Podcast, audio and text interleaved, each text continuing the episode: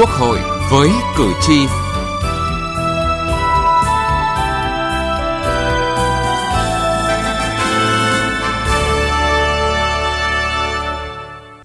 Xin kính chào quý vị và các bạn.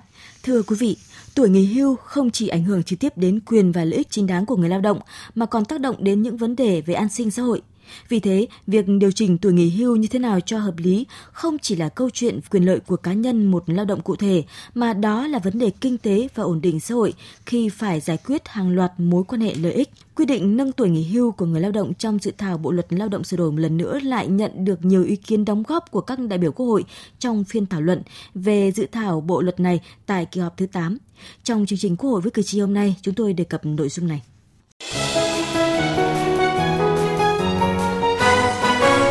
Cử tri lên tiếng.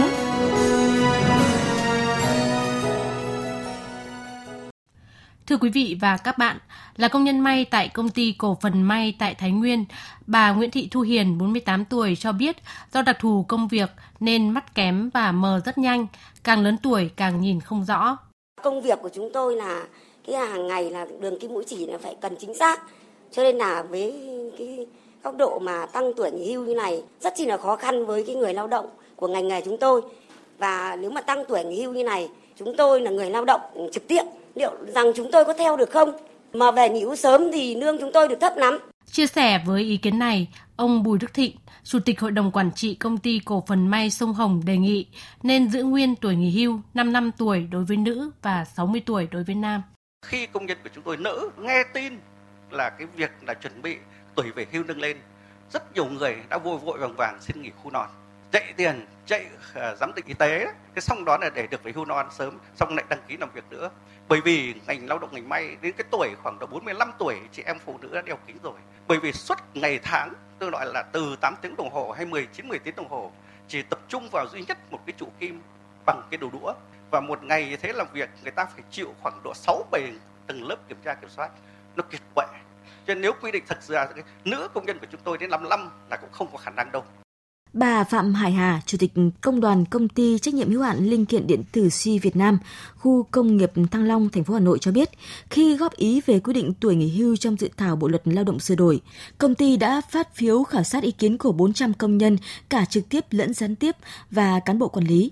Kết quả chỉ có 2 trong tổng số 400 ý kiến đồng ý tăng tuổi nghỉ hưu từ 55 tuổi lên 60 tuổi đối với nữ 5 trong tổng số 400 ý kiến đồng ý tăng tuổi nghỉ hưu với nam từ 60 lên 62.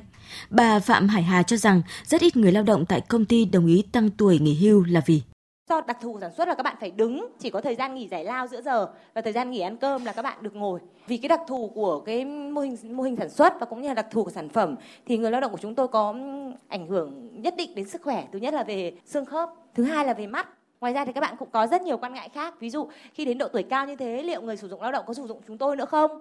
Vì một cái lý do nào đấy chúng tôi phải nghỉ giữa chừng mà chúng tôi đi đến một công ty khác thì công ty khác có nhận những người lao động mà trong khoảng từ 55 đến 60 nữa không? Công ty chúng tôi không thuộc cái đối tượng lao động độc hại và nguy hiểm và ở đây chúng ta có đề cập đến là một số ngành nghề lao động đặc biệt thì tôi hy vọng là chúng ta có quy định cụ thể hơn nữa về cái đối tượng lao động đặc biệt này. Bà Đào Thị Thu Huyền, đại diện Hiệp hội Doanh nghiệp Nhật Bản cũng nhận định, theo thăm dò của người lao động cả khối hành chính và công nhân thì đều không muốn kéo dài tuổi nghỉ hưu.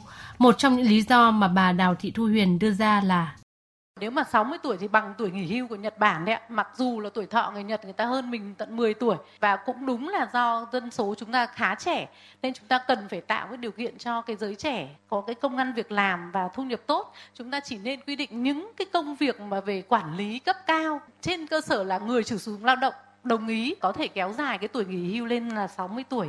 Không chỉ lao động trực tiếp sản xuất đề nghị không tăng tuổi nghỉ hưu, giáo viên, đặc biệt là giáo viên mầm non cũng đề nghị xem xét lại phương án tăng tuổi nghỉ hưu. Theo bà Đinh Bích Hà, Phó hiệu trưởng trường mẫu giáo Việt Triều Hà Nội, đa số các giáo viên đều cho rằng khó có thể làm việc đến 55 tuổi, chứ chưa nói là 60 tuổi. Với tính chất công tác chăm sóc dạy dỗ trẻ nhỏ, tính ra mỗi ngày phải làm việc từ 10 đến 11 tiếng chứ không phải là 8 tiếng như quy định. Nên thực tế hầu hết các giáo viên đều không đợi đến tuổi nghỉ hưu mới về hưu. Cường độ lao động của giáo viên mầm non chúng tôi càng ngày càng cao và áp lực từ phía phụ huynh cũng như xã hội lên chúng tôi cũng càng ngày càng nhiều.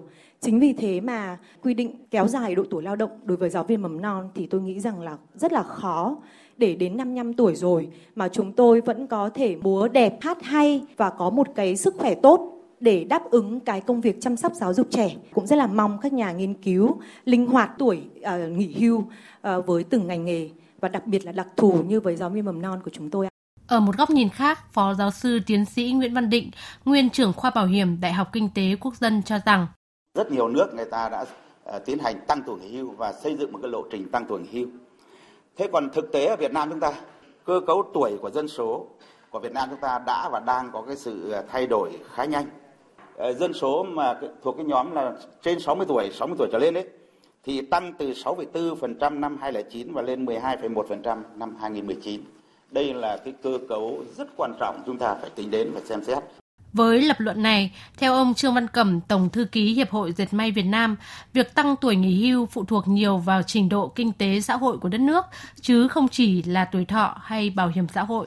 Việt Nam hiện nay đã vẫn đang ở cái thời kỳ cơ cấu dân số vàng. Dự kiến có thể đến năm 2035 mới là kết thúc cái thời kỳ này và chuyển hẳn sang cái thời kỳ mà bắt đầu già hóa dân số.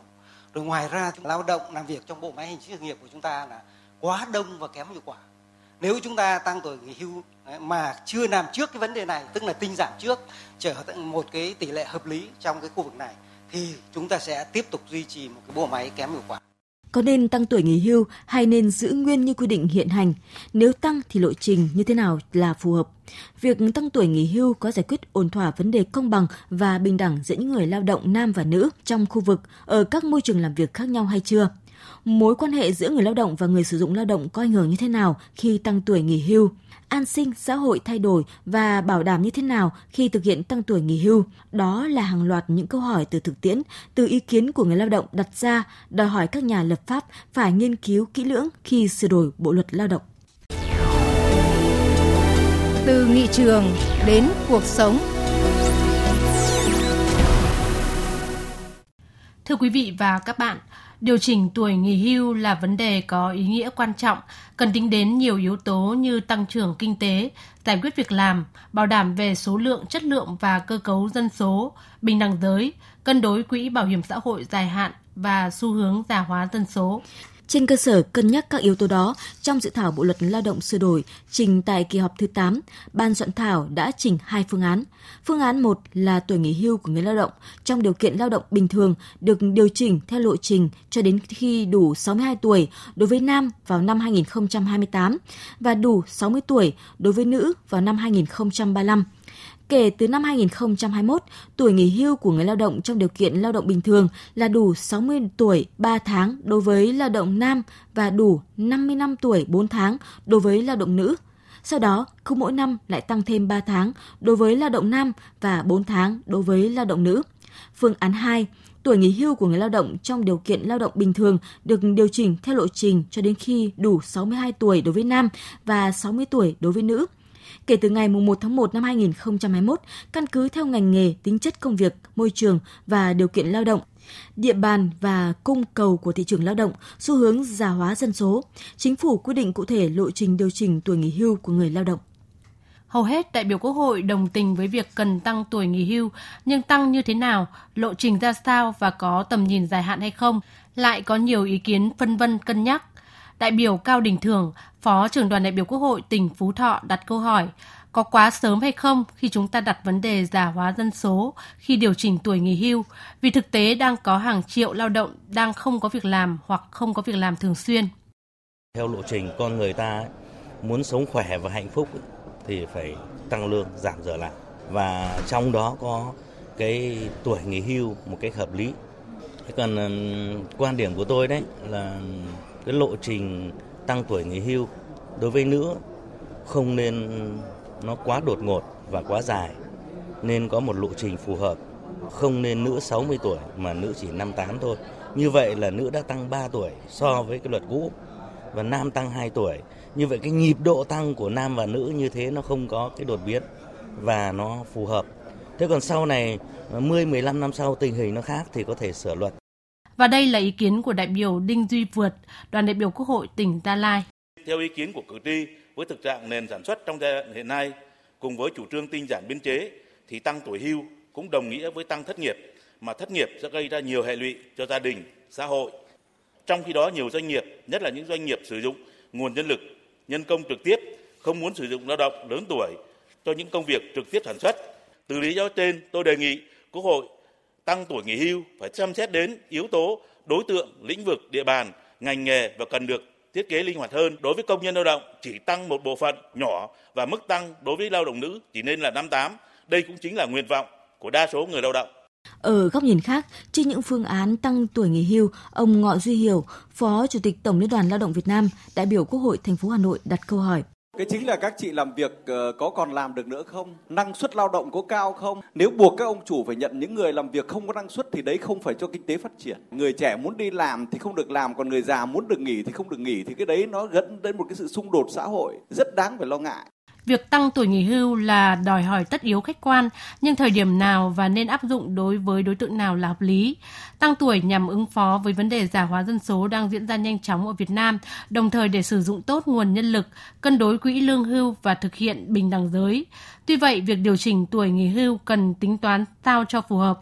Ông Lưu Bình Nhưỡng, Phó trưởng ban dân nguyện Ủy ban Thường vụ Quốc hội bày tỏ quan điểm. Làm sao áp dụng được cái chế độ nghỉ hưu linh hoạt Tôi cho rằng đây là cái điểm mấu chốt nhất mà hiện nay chúng ta phải xử lý được. Nó linh hoạt không phải cái chỗ rằng là để cho người lao động lựa chọn mà linh hoạt ở cái chỗ rằng là chúng ta phải biến thiên theo cái thị trường lao động. Làm sao để chúng ta phải phân loại được và bản thân người lao động ấy, ngày hôm nay có thể là người ta làm việc ở cái công việc này ngày mai công việc khác thì cần phải được xếp vào cái người lao động ấy vào từng cái ngăn một. Thế còn nếu mà chúng ta cứ nghĩ rằng là người này thì dứt khoát phải về ở tuổi 60 hay ở tuổi 65 vân vân thì đấy là tôi cho rằng là nó không đạt được cái yêu cầu. Và nhiều nước ấy người ta ờ, cho cái lựa chọn là Ờ, anh được lựa chọn làm việc rất là dài đừng có nói rằng là những người như thế thì những người là không được hưởng lương hưu là mất công bằng với họ mà họ lại rất là vui vẻ họ được làm việc họ công hiến Quy định về tăng tuổi nghỉ hưu có tác động nhiều chiều, đặc biệt là tác động trực tiếp đến người lao động. Vì thế, việc lắng nghe, tôn trọng, tiếp thu tối đa những ý kiến xác đáng là yêu cầu đặt ra đối với nhà soạn thảo, ban hành luật.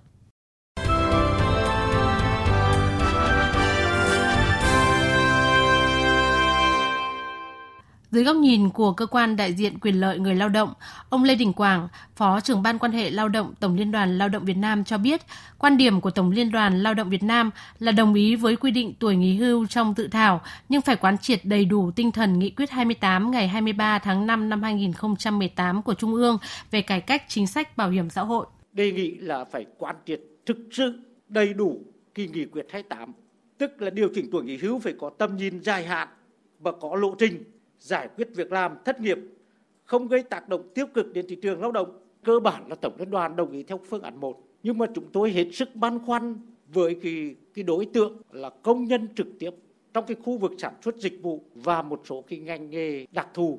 Chưa đồng thuận với việc tăng tuổi nghỉ hưu ở thời điểm hiện nay, ông Đặng Quang Điều, nguyên Viện trưởng Viện Công nhân và Công đoàn nêu lý do. Tăng tuổi nghỉ hưu thì như vậy là áp lực lên thị trường lao động sẽ lớn hơn bởi vì à, theo hiện nay là báo cáo của Bộ Lao động Thương binh Xã hội thì cái số người mà tốt nghiệp cao đẳng và đại học mà ra trường mà vẫn chưa kiếm được việc làm là khoảng 230 ngàn người. Nếu mà chúng ta thêm cái khoảng 200 ngàn người hàng năm đến tuổi nghỉ hưu mà không nghỉ hưu nữa thì như vậy áp lực công việc đối với lại giới trẻ, đối với người trẻ. Kéo dài tuổi nghỉ hưu nếu như chúng ta thực hiện thì sẽ đi ngược lại với cái chủ trương tinh giảm biên chế hiện nay. Và chúng ta đang khuyến khích người lao động về hưu trước tuổi kéo dài của tuổi hưu thì nó tác động tới thị trường lao động. Chúng ta sẽ gặp rất nhiều khó khăn trong vấn đề thương lượng tiền lương. Thạc sĩ Hà Thị Thanh Vân ở Học viện Phụ nữ nhận định, những quy định về tăng tuổi nghỉ hưu trong dự thảo Bộ luật Lao động sửa đổi không giải quyết được bản chất vấn đề tuổi nghỉ hưu theo hướng tiếp cận về quyền bình đẳng giới và công bằng giới. Tuổi nghỉ hưu phải phù hợp với điều kiện phát triển kinh tế xã hội và những vấn đề thuộc về bản thân người lao động quy định tuổi nghỉ hưu không bằng nhau giữa nam và nữ đã làm cho một bộ phận phụ nữ tham gia thị trường lao động muộn, không có cơ hội đóng đủ bảo hiểm xã hội để được hưởng lương hưu hàng tháng hoặc được hưởng 75% lương hưu hàng tháng. Thạc sĩ Hà Thị Thanh Vân đề nghị có những chị phụ nữ đến khi họ đi lấy chồng, họ sinh con đến năm 28 tuổi, 30 tuổi họ mới bắt đầu tham gia vào thị trường lao động, lúc ấy mới bắt đầu đóng bảo hiểm xã hội. Vậy thì người ta làm gì có cơ hội? Người ta nhận lương hưu một cục về chỉ tiêu trong vòng khoảng 3 tháng, một năm, hai năm là hết luôn cái số tiền đó. Không có ai để được. Vậy thì sau này nó sẽ là gánh nặng cho bảo trợ xã hội nếu mà họ rơi vào những cái hoàn cảnh và đặc biệt. Rồi tự, ờ, lương hưu nó phải tính trên cái nguyên tắc về bình đẳng. Bình đẳng ở đây không có nghĩa là chỉ nhìn một cách thuần túy mà phải nhìn cả sự bình đẳng và công bằng. Phải tiếp cận cái tuổi hưu như thế nào để mà gì nhà nước sẽ đưa ra tuổi trần tối thiểu và tối đa của cái lao động còn trao cái quyền nghỉ hưu cho người lao động để người ta quyết định Việc tăng tuổi nghỉ hưu cần dựa vào nhiều căn cứ như sức khỏe, nguyện vọng của người lao động, đặc thù của từng ngành nghề lao động. Chính sách phải thiết kế có lộ trình thực hiện, không tăng đồng loạt. Khả năng làm việc đóng góp của người lao động ở ngành nghề cụ thể, lĩnh vực là tiêu chí quan trọng để thiết kế chính sách một cách linh hoạt. Nghị trường bốn phương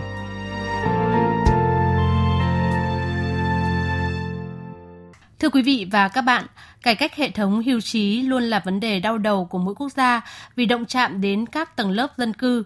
Tuy nhiên, nhiều nước đã và đang nỗ lực để cải cách hệ thống vốn đã già cỗi này. Phần cuối chương trình Quốc hội với cử tri hôm nay, chúng tôi xin giới thiệu với quý vị và các bạn bài viết của tác giả Phạm Hoàng trên báo điện tử chính phủ.vn. Tại các quốc gia trên thế giới, có 3 loại hình phổ biến của hệ thống hưu trí. Thứ nhất là hệ thống hưu trí dưới dạng phân bổ, hay còn gọi là hệ thống kết đoàn. Đặc trưng của hệ thống này là nhà nước dựa trên nguồn thu từ những người đang còn làm việc, đóng bảo hiểm hưu trí hàng tháng để chi trả cho những người đang nghỉ hưu. Nói một cách tổng thể thì nhà nước lấy thu để bù chi. Tuy nhiên, dân số già hóa, lạm phát và các chính sách phúc lợi của quốc gia đang khiến cho hình thức này không còn thích hợp vì quỹ hưu trí có nguy cơ bị thâm thủng và không đủ để chi trả. Để vừa tránh cho quỹ hưu trí không bị thâm hụt do lạm phát, lại vừa tạo sự tăng thêm cho quỹ này. Hệ thống hưu trí tích lũy là một hình thức khá thịnh hành hiện nay. Nét nổi bật của dạng này là những người lao động tự tích cóp quỹ dưỡng già cho mình được trích từ khoản lương hàng tháng và số tiền này sẽ được các quỹ quản lý và đầu tư. Chính vì vậy, không nhất thiết các quỹ hưu trí phải do nhà nước trực tiếp quản lý và vận hành. Không chỉ có mục đích bảo đảm quỹ phúc lợi cho những người lớn tuổi mà còn nhằm kích thích những người trẻ tuổi hăng hái làm việc và tăng cường tích lũy thu nhập cho tương lai – Tại các nước phát triển hiện nay, hệ thống hưu trí hỗn hợp cũng là một dạng đang được vận hành. Đúng với nghĩa hỗn hợp, nhà nước sẽ chi trả một khoản tiền hưu trí tối thiểu, phần còn lại là sẽ do các quỹ mà người lao động đã tham gia tích cực tích lũy từ đó chịu trách nhiệm chi trả. Bước sang thời đại số hóa, hiệu quả của hệ thống tài chính thường lớn hơn so với hiệu quả của đồng vốn thuần túy và để đảm bảo sự hấp dẫn của các quỹ hưu trí, tại các quốc gia phát triển, chính sách ưu đãi thuế thường được áp dụng dành cho các quỹ này tại mỗi quốc gia trên thế giới tùy thuộc vào điều kiện kinh tế và đặc biệt là tuổi thọ bình quân mà quyết định độ tuổi nghỉ hưu cho công dân của mình. Theo quy định mới nhất được chính phủ thông qua từ tháng 2 năm 2018, Nhật Bản là quốc gia mà người lao động về dưỡng già muộn nhất trên thế giới.